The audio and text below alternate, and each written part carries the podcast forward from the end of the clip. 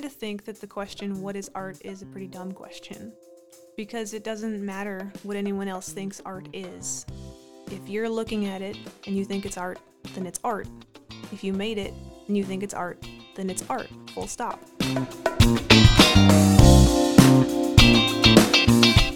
This is the Minot Arts podcast, a map to the arts in small town America with your hosts, Justin. And Chandell. And today's guest is a graphic designer, artist, uh, printmaker, and just all around quirky art gal. I'm going to go with that. I don't know why. That's me. Roxi Mathis. Well, thank you for having me. It's yes, thanks for joining us. We're excited to have you. Illustrator, also. I'm an Illustrator, that's Yeah. the word I was missing. And then are you children's book author? Did you write your Yes. books? Yes. So that too. That's right behind me It here. is. I, I'm failing in my introduction Yeah, today. the, the Crescent Moon Cat and the Moose on the Loose, I both wrote both of those. Yeah. yeah. That's awesome. Well, Roxi, thank you so much for being here with us today. Can you get us started with a little bit about how you found your place in the arts, how you got involved with your creative undertakings? All right, well, let's see. I have been interested in art my whole life, uh, ever since I was a little tiny kid. Uh, I grew up on a ranch in the middle of nowhere. And you know those typical artist tropes of the artist who grows up with a, an oppressive family who doesn't support them and they tell them they're never going to make it as an artist and they have to get out to make it and all this crazy. That's not me. That's not me at all. My parents were unfailingly supportive mm. in all of my weird interests and all of us kids' interests, actually, not just my art. I'm the middle child of five kids, and I'm the only one that's really interested in art. The other ones are more ranch and mechanics and stuff like that. Uh, but they always supported me in my art and made sure that I had painting supplies and drawing supplies and all that stuff, and always made sure that I was set up in that way. And even to the point where they would find things for me, opportunities for me to make art or to participate in art events. There aren't very many down there in Amadon, North Dakota. there were a few, and we got into them, but uh, they weren't really that many. Uh, and I do remember even one day, my dad, he worked for the county building roads and stuff, and he went to the county or to the courthouse for whatever reason, and he came home one day with a box of paper that was misprinted letterhead that they couldn't use. So it's this huge box of paper, and he's like, "Here you go. I thought you could draw on the backs of them, and they were yellow. I don't know who thought yellow letterhead is a good idea. it's probably a good thing they were misprinted, but so they're just random things like that. I'm sure mom still has a bunch of yellow art of mine up in the attic somewhere, and um, he was also uh, one. He's actually when you think about it, he's my first client because he always had these great one-liner jokes, and he would be like, "Hey, come here. So, draw some steaks, like T-bone steaks with wings on them, like they're up in the sky." And I'm like, "Okay." So I do this, and he's like, "Okay, now right at the bottom of it, high stakes." and then another one that actually turned into a full, big, not very good art piece when I was in college was paint this little, draw this little, this little pear. He's up in the tree, right? Little pear up in the tree, and he's looking all scared and worried. There's other little pears on the ground, and they're all yelling at him. Come down here, you wuss! Get get down here, you! Come on now, hurry up and jump down here. And then at the bottom, pear pressure. That's- I feel like that would make like a fun little coffee table book, like Yeah. all these little cartoons Dad's that you drew with your one-liners. dad. Yep. Yeah. yeah, there were tons of them. I uh, that would be a really fun book to make, actually. I, I, I'd get one. Yeah, I would. He was good. He was good at those silly one-liner things. Um, and then mom was my best critic, uh, for reals. Like she knew how to give you good critique on something, like suggestions on how to f- make it better without making you feel bad about it. So like she had this like that just that perfect balance of giving you um, very good constructive criticism. So and then she would always also really try to to find those opportunities for me in art and like make sure that that I was getting out there and like talking to people and meeting people because I was a painfully shy kid and she helped me meet people and talk to people when I couldn't do it by myself. Like I there was one time I was a little kid, she was working at the country store in Amadon and she's like, "Hey, that's Wendell Crawford over there. You should go talk to him." And I was like, Wendell Crawford is a very well-known western artist and I, I was a little kid. I was like, no way. What am I going to talk to him about? what would I say? And she's like, go ask him for his autograph. And she gave me a three by five like recipe card. And uh, so I walked over there and I was like, hello, Mr. Crawford. May I have your autograph, please? And he's like, oh, do you want me to sign it the way I sign my name or the way I sign paintings? And I was like, well, the way you sign paintings, I guess. And he's like, oh, I can't do that without drawing you something first. So, so he drew me a little horse head Oh, and then signed it. And so I've got that somewhere at mom's house somewhere. Who knows? Um, so she was always helping me do that. And there's local artists down there. Even though it's such a small rural area, there are a few practicing local artists down there, like Marsha Lehman. And she would, she's a good friend of the family. And um, so I'd get to go to her studio and like a working artist studio and see what she's making and how she works and ask her questions and you know, I get to chat with her and stuff. And as a little kid, like who wants to go into the arts, to see a working artist like out there in the wild doing the thing, you know, Yeah. that was really valuable to me. Like it was even to the point where like their their belief in the fact that I was gonna I could go into art and make a go of it and make a living at it was just like so absolute that I never questioned it myself. When I would run into people that would say, "Oh, you're going to be a starving artist. You can't do that. It's Mhm. impossible. It's really hard and blah blah blah." It didn't even phase me because my parents just accepted it that it's that's the way it's going to be. You're going to be an artist and you can do it. Not a big deal. And it's I think it was mostly yes, it is difficult, but you can do difficult things. So, just their unfailing belief in me was something that was very ob- obviously still carry with me today. That's awesome. Yeah. Yeah.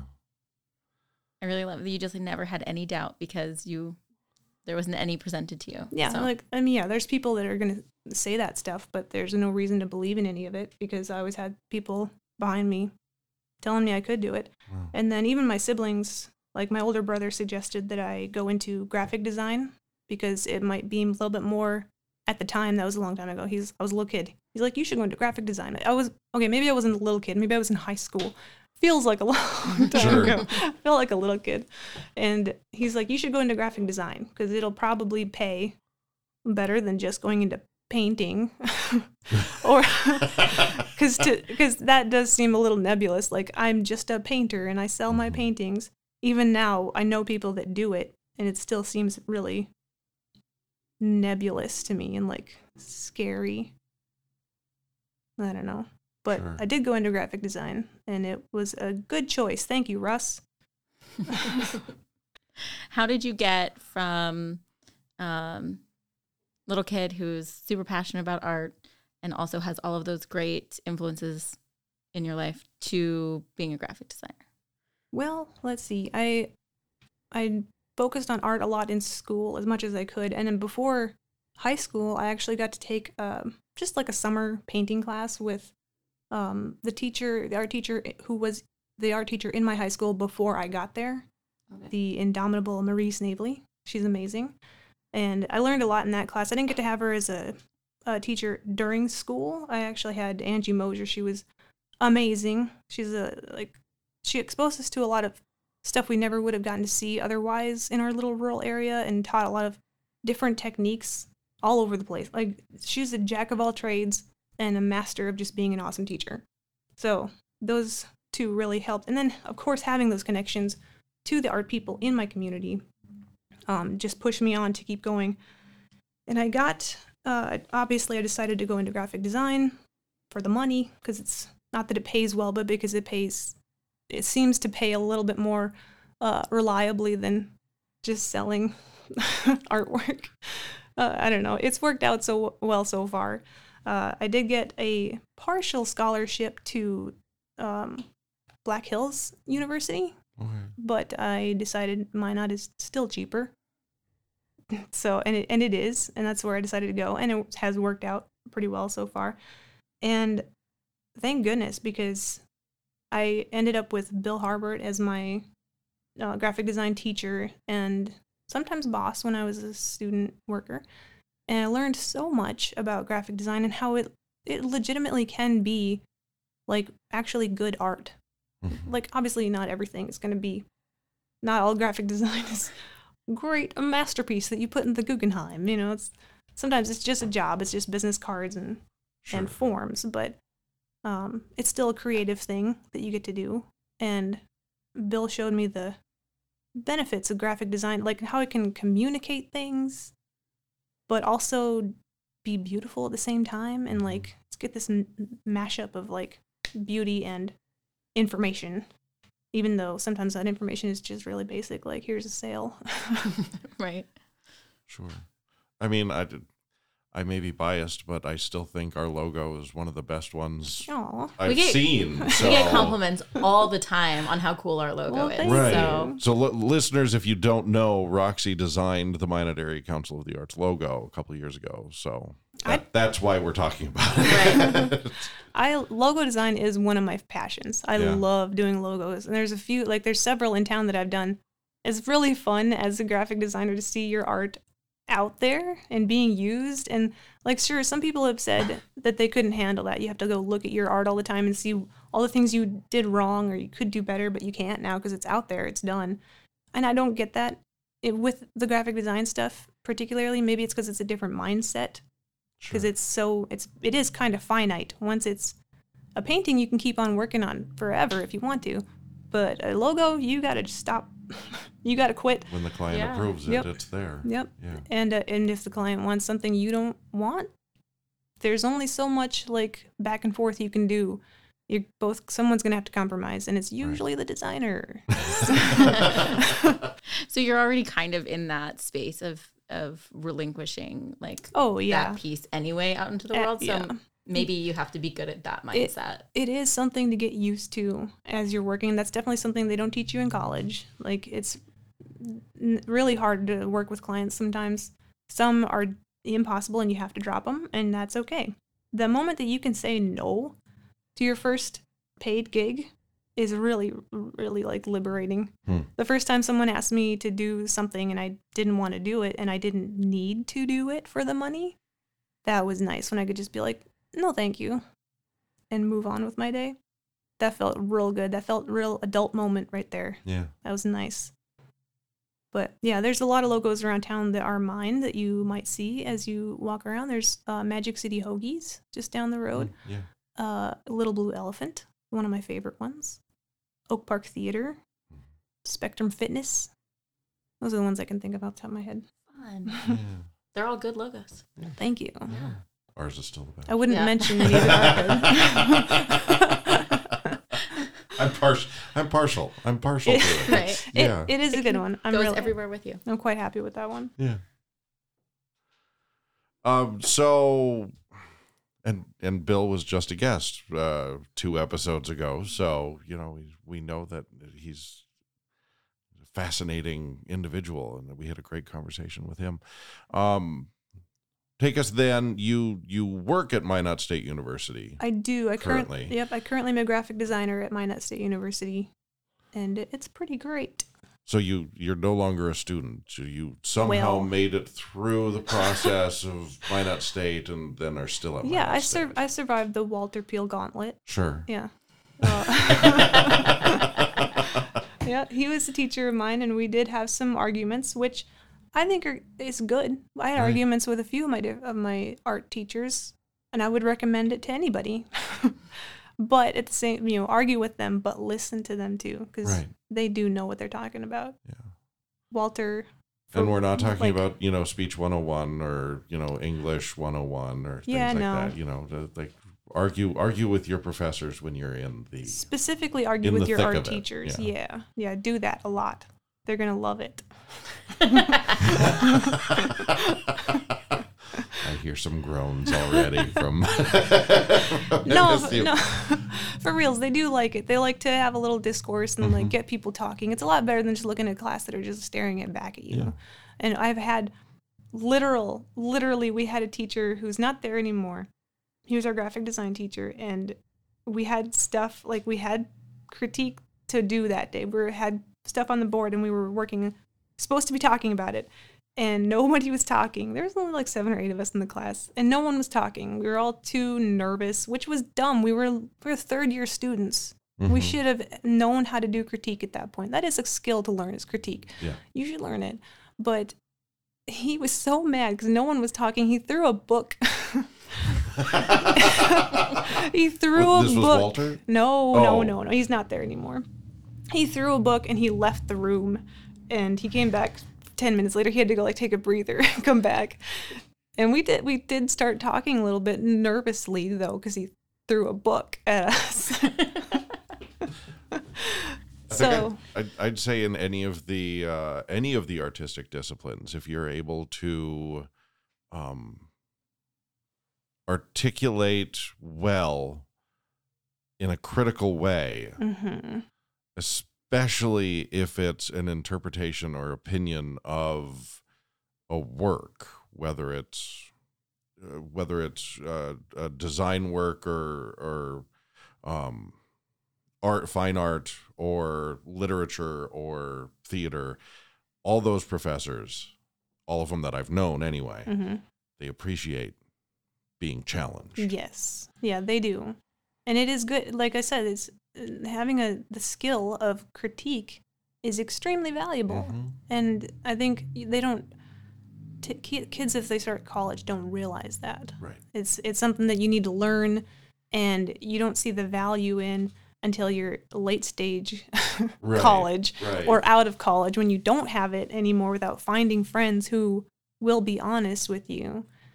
And so I think that it's definitely they need something they need to like emphasize more and like tell the kids this is why it's important to critique and Right. listen to each other's critique and come up with good critique instead of just I like it. Yeah. Yeah. Thoughtful critique, not that sucks. Yeah. yeah. But why does it suck? and some sometimes all you have is I like it.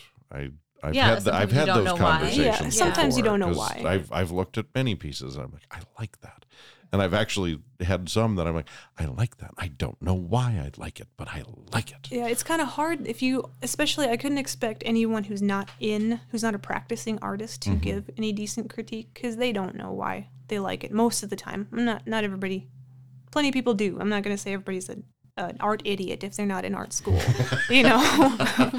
There's, it's just that a lot of times people look at a thing and they, they like it or they don't like it and they don't know specifically mm-hmm. why, what makes them feel that way. So I you you got to find people who know what they're know what they're talking about, know what how to look at your piece and know how to tell you this is why it's not working, not just it's not working. Yeah.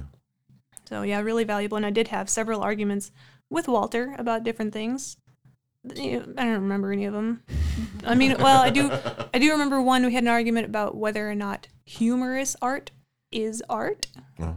Yeah, that actually is the the pair the pair pressure piece. I painted that Yeah. for class, and he's like, "This isn't art. This is not funny, and it's not art." I don't know if he specifically said it's not right. art, but he was not into it at all, and we did have an argument about it in class. It was pretty fun, honestly. It was very lively. A lot of people were getting in on it, so it was nice. Huh. Yeah, Walter's a good one to have a conversation like that with. Might have to ask him about that next time I see him.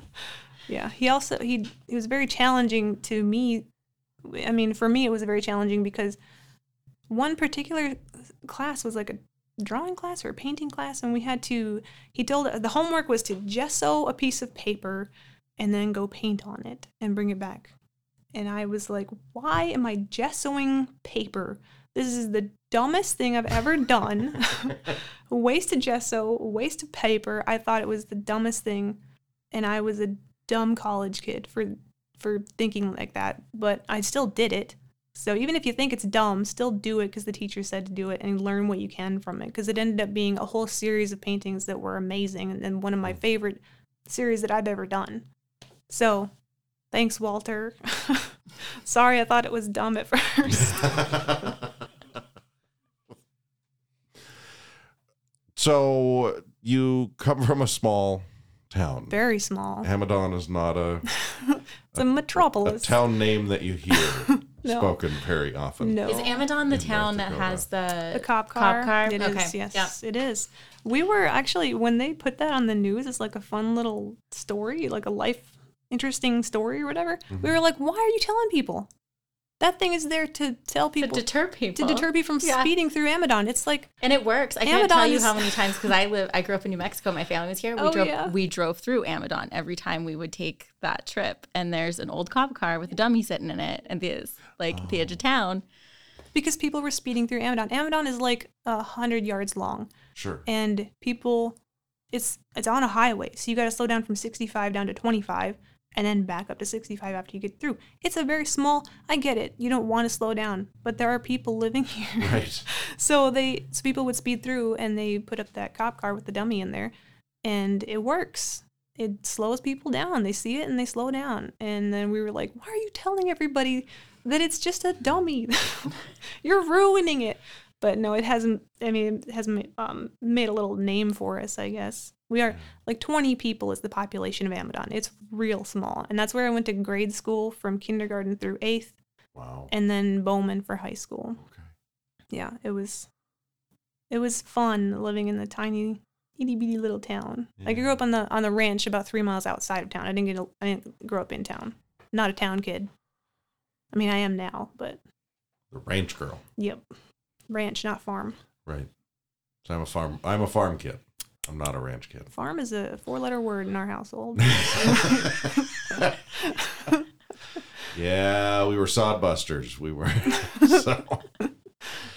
All right. So you grew up in in small, small town, made it to the grand metropolis of Minot. hmm Um, can you talk a little bit about then that that rural influence? I mean, obviously you had the ultra supportive family system, which is Mhm. amazing. Uh, is there? I know you have various influences in your art. Is there? Is there a rural component to the to your influence? Oh yeah, for sure. Like a lot of my art has um, I've done a ton of like landscapes of the Badlands specifically.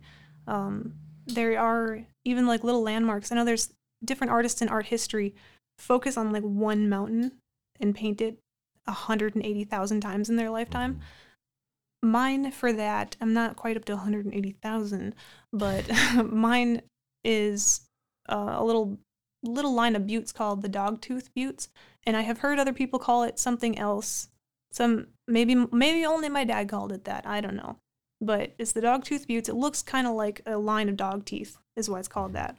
And um, we would go out to where where they are, kind of over by the river there, and dad worked on the for the county. He like built roads, and when he'd go check roads to make to see if he needs to work on them, he'd take us with him sometimes. And we'd go out there and we'd have a picnic or we'd catch frogs or we would just goof around or there like i said there's the river there. We would uh, watch the ice break up in the spring which is so loud it like reverberates in your chest when it when it cracks.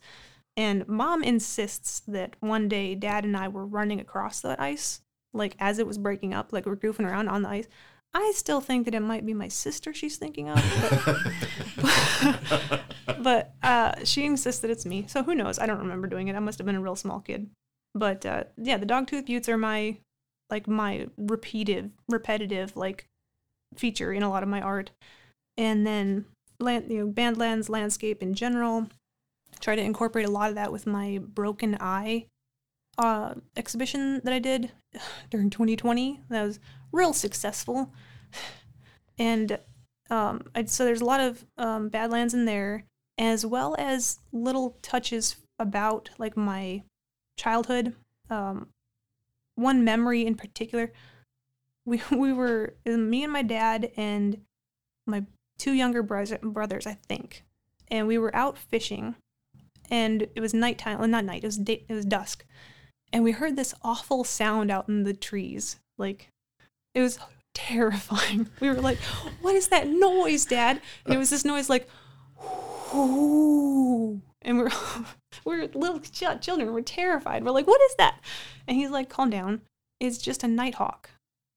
When Oh. when nighthawks dive, the sound of their wings makes that terrifying noise because the wind going past them, like it's it's loud and it's scary. Yeah. and that it's just a funny little memory that I have that it stuck with me. And I so I put nighthawks into my art a lot. Uh, it reminds me of my dad. He passed away a few years ago, so I like to incorporate that stuff into my art Yeah. as much as I can. Um, and then I guess recently, I just I just always kind of like focus on like animals a lot and that kind of imagery and I think that yeah I think that's pretty much pretty much it for it's like uh, incorporating rural stuff into my artwork anyway. Yeah. You mentioned your Broken Eye exhibition, and this was um, a, a tremendous series, uh, in my opinion, Oh, and I thank think in a lot of opinions. Um, and you you continue a lot of that same design structure. I do. In your, I, you call them scratches. yeah. and, and how you do. Can you can you talk a little bit about that because I've I, I've heard little parts of it and I've kind of fa- I'm fascinated and I've repeated it to several people too.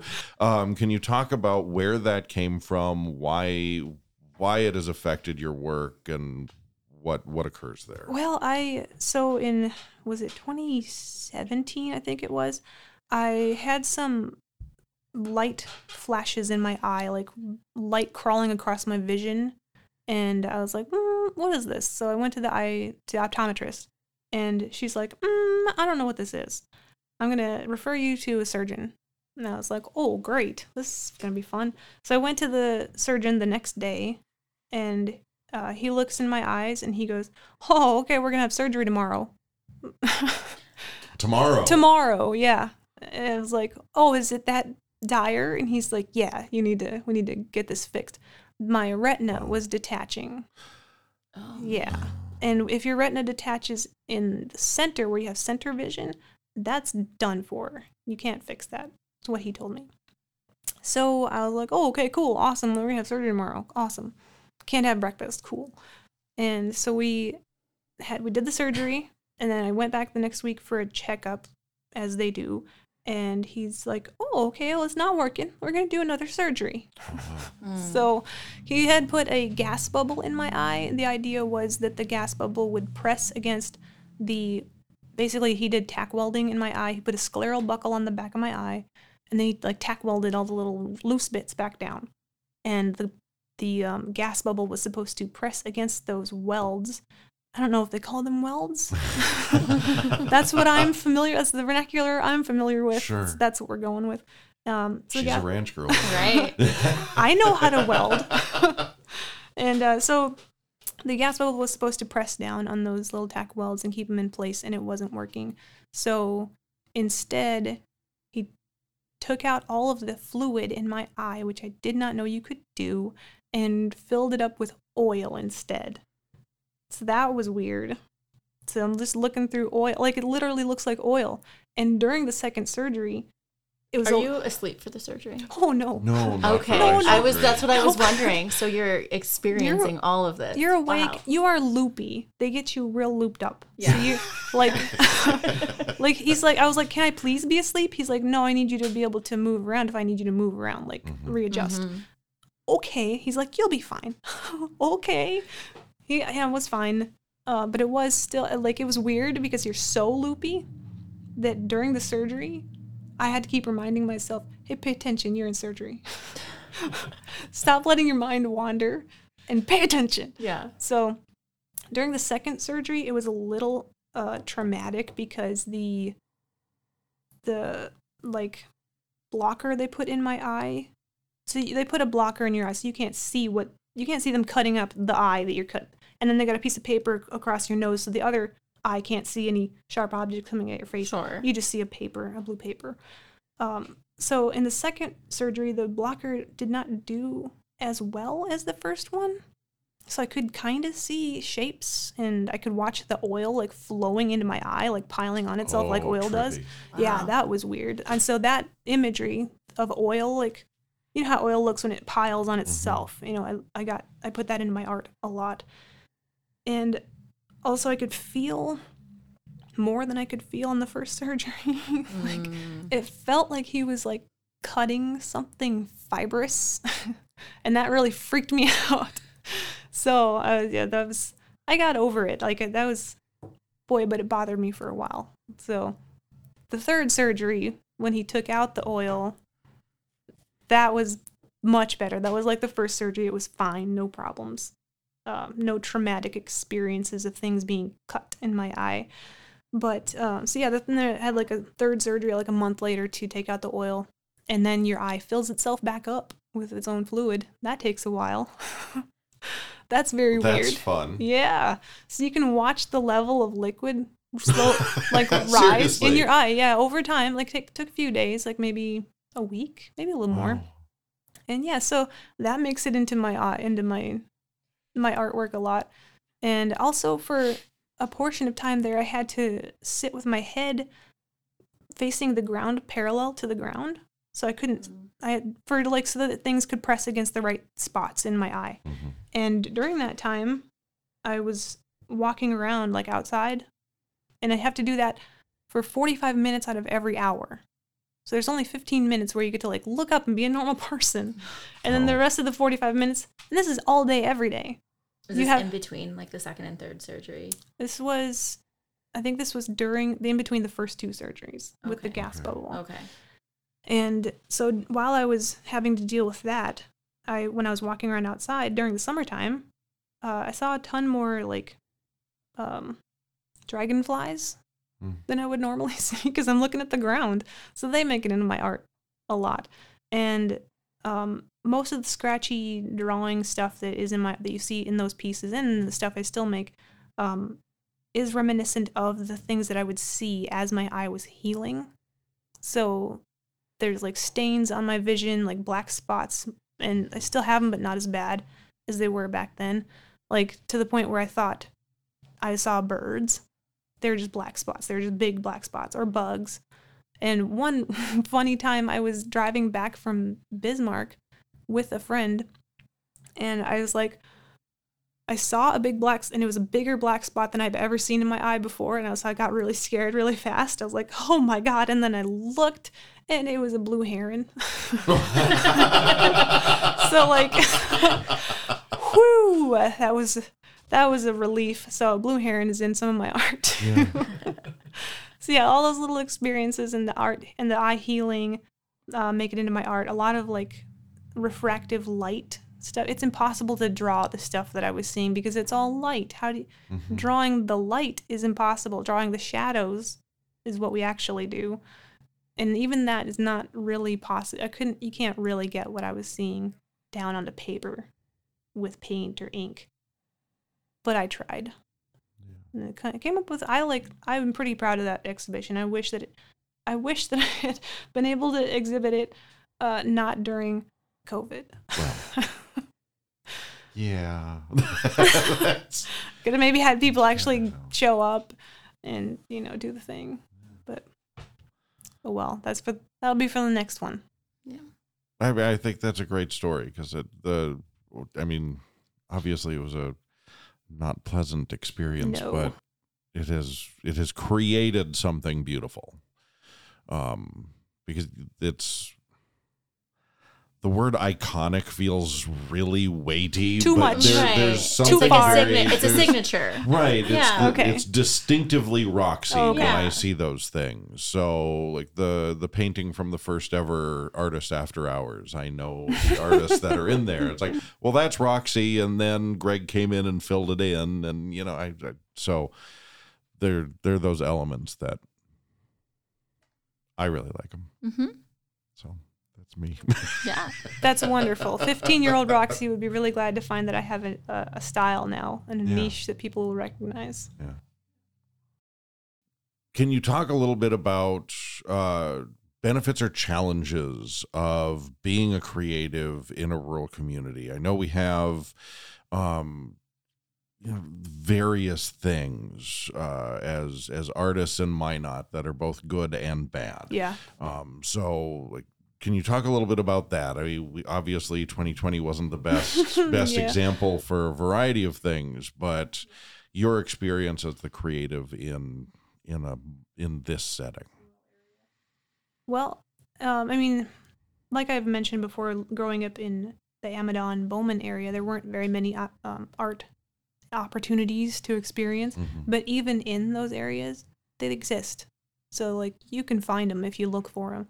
There are um, exhibitions that you can go see. There are art galleries that even though they're small, there's local artists that you can meet and stuff like that. And I was even as a kid, I got to be a part of some juried exhibitions there in Bowman, and that was really valuable because at least at the one, the juror um, met with all the artists as a group and they talked about why they picked all the ones they picked and that was really fun because i got to hang out with the other artists and my mom was there too. So it was fun because then we got to listen to the juror tell us why they picked ours or didn't and like give us all this feedback and stuff. That was really valuable uh, especially in a small area like this where you don't have a lot of art interaction with each other. Um, and then mom and i got ice cream and drove home and bitched about it. It was really fun. It sounds like you had like really good opportunities to like have those one-on-one interactions that you probably wouldn't have had if you weren't in that environment. So that's Yeah, and to have really the cool. people that care to take you to them or encourage you to talk at them or Mhm. whatever if you're a particularly painfully shy child like I was. Um, but then of course in Minot, it's a much bigger town than where I grew up. Mhm. It's still small by comparison to other places. Um, but there are a lot of art things here and I've been here about 20 years now and it's been fun to like watch how things have grown from when I showed up here as a little art student and now when things are just amazing. Like so much has grown. We have more galleries, we have more art events with the downtown Mhm. Thursday stuff and um is there's just more people I feel like that appreciate art here than um than they did back then. Like there seems like there's more people that are willing to participate or go to or appreciate art than there used to be. And I mean it it kind of seems like because we're in a small town there's not there's not an unlimited amount of arts experience opportunities like there would be in Minneapolis or Denver or whatever. But I feel like the people who are here who are interested in art are very open to whatever art wants to wander into our area. Like like if you see a deer wander into your yard, you're not like, "Oh, what a crappy deer." I could I could go see a better deer at Madison Deer Garden or something. Like, no, you're you're like I'm gonna start doing that. you're like oh. criticizing the deer on the side of the road. oh, right. No, you're like cool a deer, and you're like you appreciate this moment or this wonderful, beautiful thing like walked into your life for a few minutes. I mean, unless you unless the deer eat your garden, then I suppose you might have a different perspective on the Mm. matter. But I don't think we have a lot of like artists coming to Minot and eating people's gardens, or I, I don't know. This analogy is really off the rails now. Um, but I think I still pe- appreciate it. Right, I do though. I think people uh, people in this area appreciate the art that does come through with an open mind because we only have so much to experience. You know, i in a bigger town, you, you couldn't possibly begin to experience all of it in your lifetime. So, but here you can you can experience all of it in a weekend if you want. So I think people that are interested and care about the arts in this area are open minded and willing and happy to get whatever art we get in this area. And I think that's a great thing because it allows us to not adhere to any preconceived notions about what fine art should be. Like hmm. we're just doing our thing. We're doing crazy stuff out here and we're doing it well, I think. Yeah. Yeah. I I don't think that there's any pretension to like the art that we see. Like there's so much cool, just funky, weird art that's good Mm-hmm. that if you were in an atmosphere where people are like, "Oh no, we only appreciate like the finest of art," that you wouldn't get to see, Right. and that is really cool. Yeah. I appreciate that. I've heard tell stories. gonna phrase it like that of you know a time 10, 15 years ago, where there maybe were a little bit more of that, where in the last 10 years it has shifted. Yeah. Um, and even even some of the people that um, to a degree may have had uh, pretentious isn't the right word, but uh, slightly more highbrow view of it have have opened up. Yeah. I do feel like it was like there's less snobbery Yeah. in the art community in Minot than there used to be. Mm-hmm. That think that I mean we used to some people, not me, obviously not me. Some people used to call the Taube the snobby Taube. You Oh, know? really? Like yeah, people were really art people would call it that. And it, now there's no there's no way you mm. could possibly think that about the Taube. They are doing such crazy wild stuff now that is just amazing that you you know I feel I do feel like that that that attitude is pretty much gone. I'm sure there's some stragglers, but I think most Yeah. people are pretty open and accepting and just interested. That's all we really need is interest. Right. Right. There there are lines sometimes. Um, I know that there was a play that Mouse River Players did a few years ago that uh, had a really bad reaction, and like they they may have lost some people for a little while, but um, I didn't I didn't see it. Like I I didn't happen to see this particular one. I just heard about it, um, and there were some people that were a little bit upset about it, but. I think they've either gotten over it or we've attracted they've attracted a new crowd they they struggled for a little while and you know that things like that happen and you become a little bit you know gun shy of Right. trying new things. Yeah, people are allowed to feel their feelings, but Right. also it's good to challenge. I think it's a good thing to challenge people to in, you know experience different things. Yeah, I like seeing the number of artists and groups that try, you know, Yeah, when, how- when they try something different or try something new. And um, when I when I took this position, I I had to realize, you know, you you you approach things by saying, if it doesn't work the first time, doesn't mean I shouldn't try it a second Right. time. It just means that either I have to tweak it or it's going to take a minute. Right. How are you going to grow if you don't challenge yourself and your viewers? Right. I think that's important. Mm-hmm. Mhm. Definitely. Yeah. And especially because of the conversations that it allows to be had. And then as those conversations, you know, the first time you see something, it's just the chatter that starts, right? And then once you've given the chatter a little bit of time to uh to work, then if you try it again, people are going to have different perspectives. So Yeah. it would be interesting to to maybe see like Mouse River players see if they could do something similar to what they did before and see if they didn't get a different response this time too. I don't know. Yeah. They're not. They're not going to go that far again. This was. This was a. Because it was a it was a language thing, wasn't It it? was a language thing. yeah. hmm Yeah. It was a. It was a short play. I mean, it was still a full length play, but it was like an hour and a half. Mm. So it was a 90 minute play with, I think, like 120 instances of the F word. I mean that's a that's a little bit right. Yeah. So it was, it was excessive. Yes. And for a community theater, like people go to a community theater expecting a community theater play. Right. And this isn't what they got. And I don't like, I don't want to. I'm not going to badmouth the theater or even the people that were not. involved in the play because they tried something different. Absolutely. This particular one did, had some ramifications. um, but I know from the the people that are the people that look at scripts to this day Mhm. are very conscious of that occurrence that happened.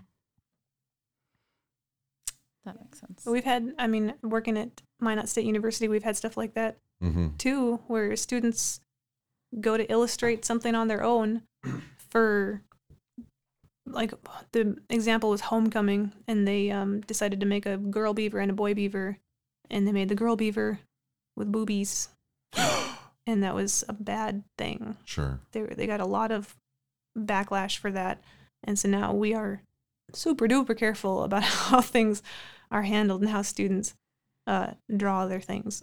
Sure. Because so I mean, yeah, it has you got to be careful, and it, but it shouldn't stop you from challenging and like trying different things. No. Never know what's gonna work. Well, and you bring up the Taube, and we've had the conversation with Rachel. Rachel is so open to, you know, Mhm. creating space in there and uh, bringing in exhibitions that may not have gone in there before. Yeah. She's not. She's not going to discriminate. Like this Yeah. is this is an art gallery, and art is. Yep, she's doing crazy stuff over there. I love it. She's Mm-hmm. really like rocking it, and I'm so proud. Yeah. All right. Well, we talk about uh, the Taube, and maybe this will be on the list. I I honestly don't know, but um, can you tell us about some of the collaborations that you've had? That uh, some of the work that you've done with other people and in this community too. No, I'm a loner. I only work You're by myself. Yeah. No, I'm. I haven't had any like full scale co- collaborations with uh, people yet, but I do like to teach, Mm. do the teaching classes at the Taube or at the Cancer Center, um, and stuff like that. And it's really rewarding to do that kind of stuff, even though I'm not sure I'm a great teacher because I'm just kind of all over the place and I'm like, do it like this. No, why aren't you doing it like this? How, why is your hand not doing the right thing? So I don't know that I'm a, a great teacher, but I do enjoy it Yeah. and and seeing people make stuff because I inspired them to was is really rewarding. Even just this morning at work, my friend Mike came over and he's like, "Hey, I saw that drawing you did for Inktober on Facebook the other day, and I drew it too." And he he drew it. He's he's like he said he's not very good at drawing, but it was a very good drawing, and so that was really a nice like start to my day. A really nice little rewarding moment where someone was inspired to make art because they saw me making art. I think every October you inspire me to try Inktober, and I Yeah. just I'm always too scared. Like I, I, don't. always plan to do it, and then ADHD kicks in, and so like I Sure. forget. And you, your post reminded me this year, and I got like two in. That hey, that's enough. You're doing it. You did a little bit. That's better than nothing. and I'm I'm not a drawer. I don't I don't do the visual art. Yeah. We, we've talked about this many times. So. There's there's no rule that says you have to draw. right. Just sure. use ink yeah, somehow in some way. you just put ink on the paper and Do blow on that. it, or make weird sounds at it, and see what happens. I would love to see that. That would be me. I would make weird sounds at it yeah, and and record see it. what happens. Record it and then present like when you put it in the gallery, you have the drawing. I mean, it wouldn't be a drawing, it'd be a lump of ink Sure. with a recorder, preferably an old style one with a tape. And you just press play and you get to hear what you yelled at that Yeah, ink okay. and continually traumatize that ink every time someone looks at it. every time someone experiences that artwork, the ink is further traumatized. That's going to be my exhibition. part of it. I think that would be great. I think you have to do Me it. making noises at lumps of ink I ink. want to see it, Justin. I'm not making any promises. We're gonna bully you until I it feel happens. very on the spot. I don't like this.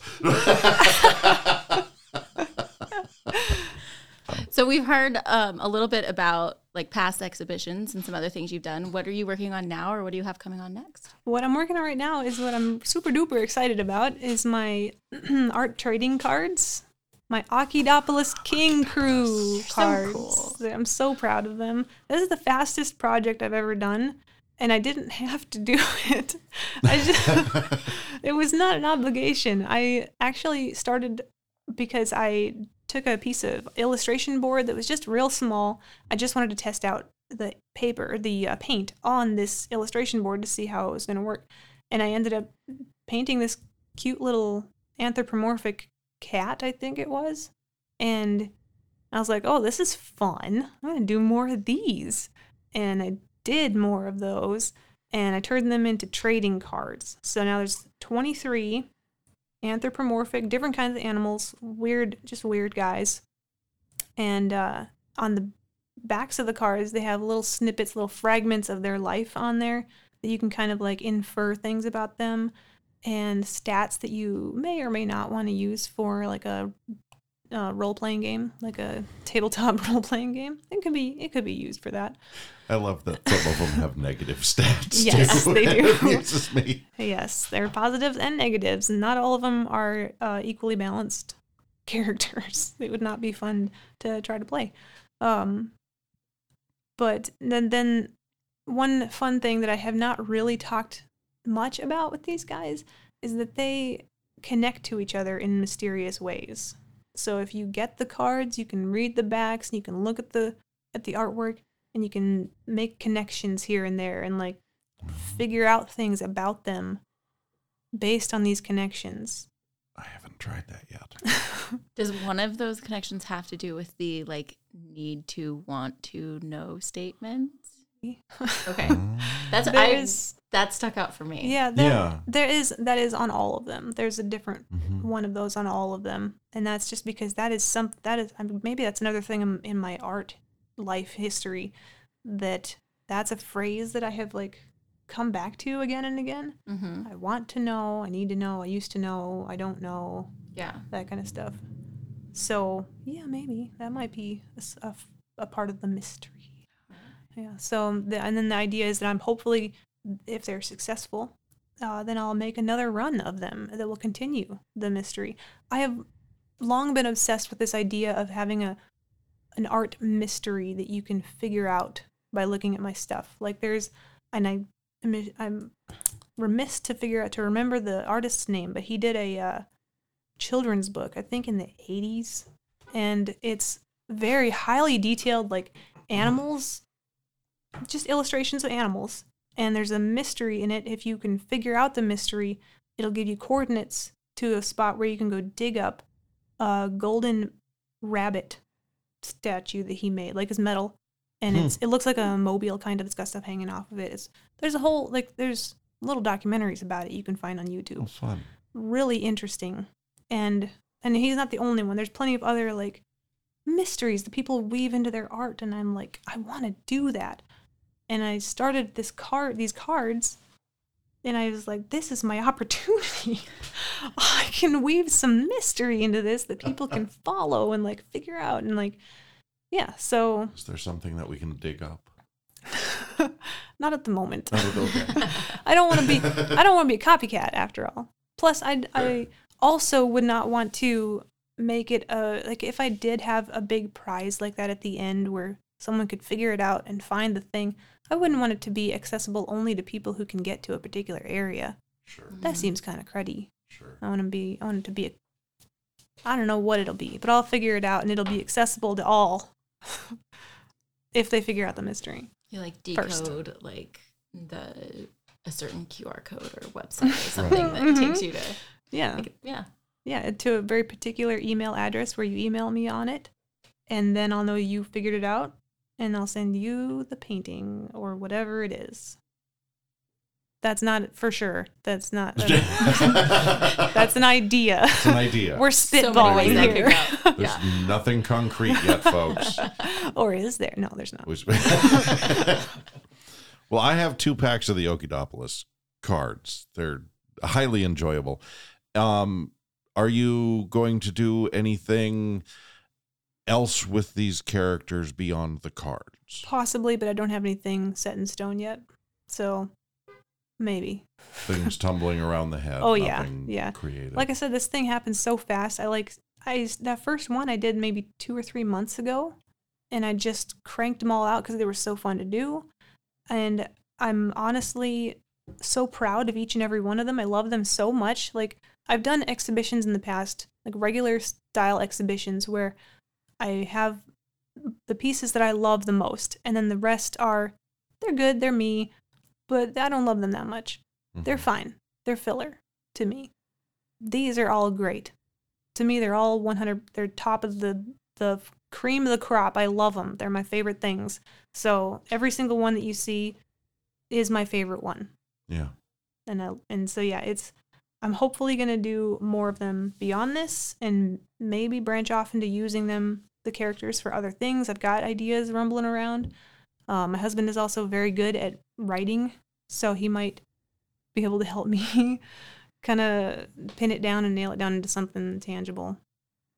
But no solid plans yet. We're getting there. I got to get a response first. I got to get like test the waters with it and see if people actually like them before I waste a lot of time and money on them. You know? They are highly enjoyable. Mhm. Everybody who's listening, get yourself at least two or three packs. I will get more packs. Where can our listeners find Okidopolis trading cards or other Roxi Mathis material? uh, on my website, roxymathisart.com, or uh, in person. I usually have some with me. And um, also, I'm going to be doing, I don't do vendor shows very often, Mhm. but I did do the punk rock art show, and that was really fun. And the Kosely shop down here on Main Street. Cushly? yeah. Yeah, they're Yeah. brand new.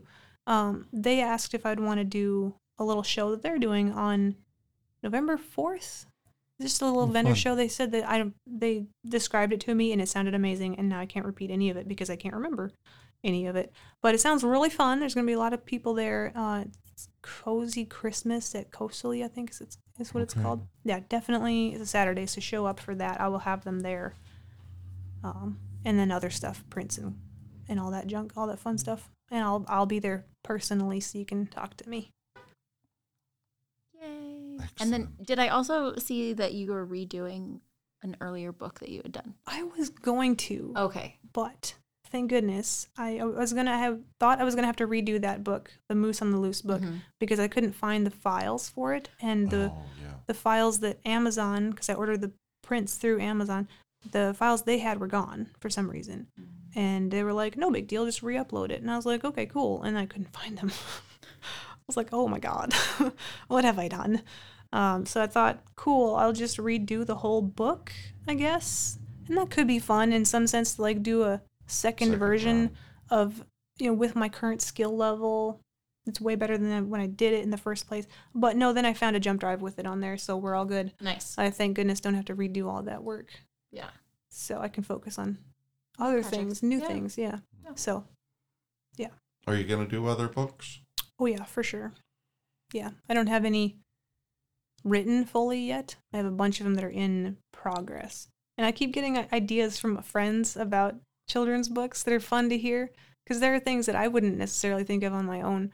So, yeah, like Rachel's Rachel's guy Chase. He Yeah. he messaged me with a really cute one about a guy and his kid and a fly that gets stuck in the car.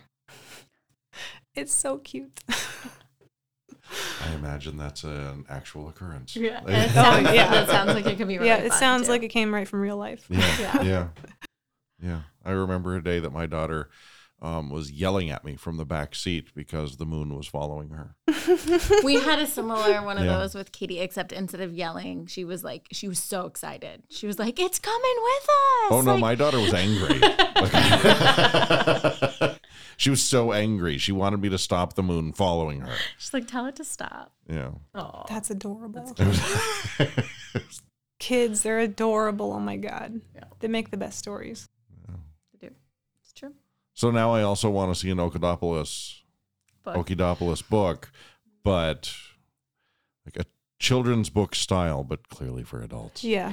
Yeah. uh, yeah. We, we talked about that, how the Octopolis crew might be for adults because the one of them is smoking.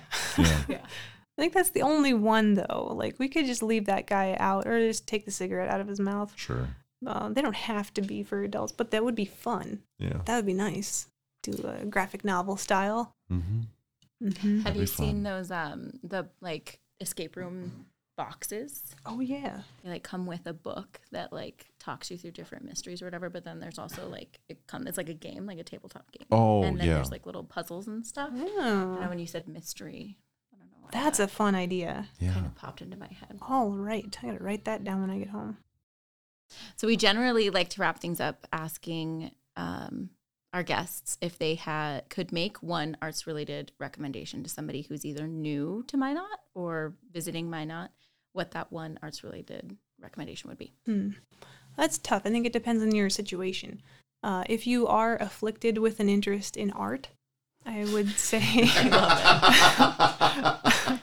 I would say that a good choice would be the Taube because they have a high quality uh, choices of art to Mhm. see there.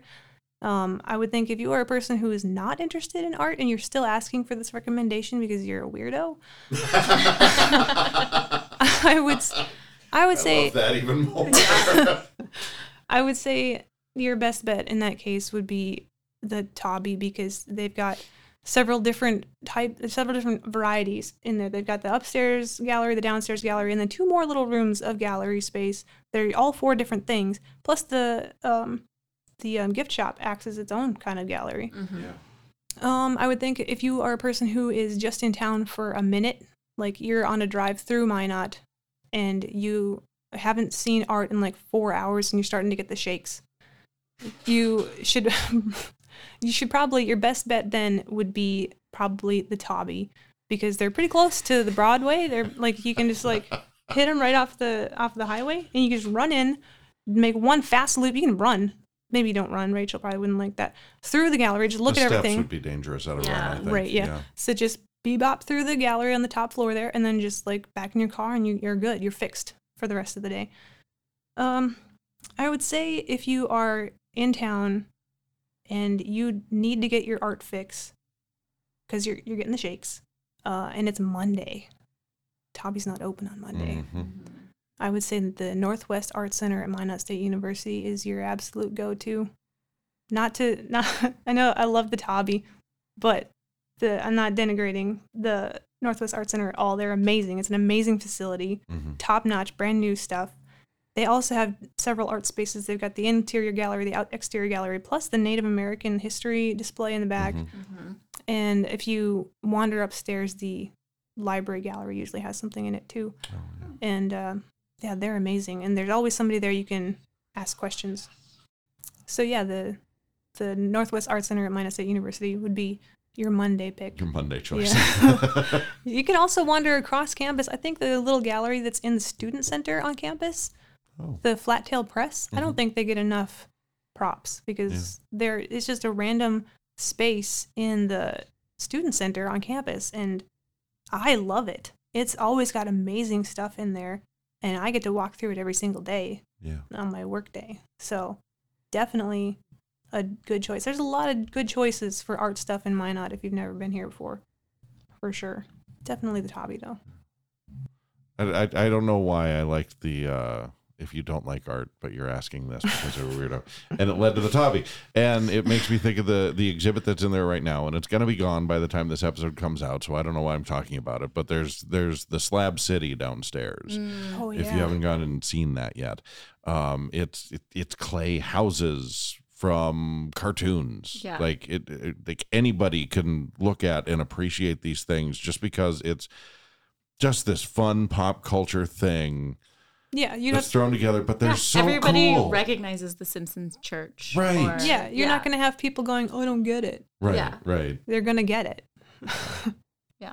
So really when they have some things like that, those are just really fun. But then they also have the other exhibits that become just so much, and they're in depth, and they're um, they're they're great, and they're amazing, and Yeah, I think Rachel does a really great job of balancing like really approachable art Mhm. and like those thought provoking Yeah. like pieces. And so there really is something for everybody in Yeah, there. right? yeah, it's amazing stuff over there all the time. Well, thank you, Roxi, so much for joining us. Thank you for Uh, having it's me. been a lot of fun with the conversation, learning about your stuff. Yes, it was a lot of fun. It was more fun than I expected. Well, I'm glad. Uh, this has been the Minot Arts Podcast, a map to the arts in small town America with your hosts, Justin. And Chandell. Thanks for listening.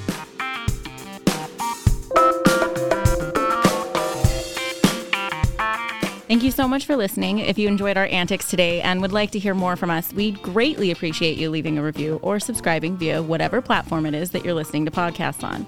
The Minot Arts Podcast is hosted by Justin Anderson and Chandell Latin, is presented as a program of the Minot Area Council of the Arts in Minot, North Dakota, and is produced by Brandon Tronson of More Than Music.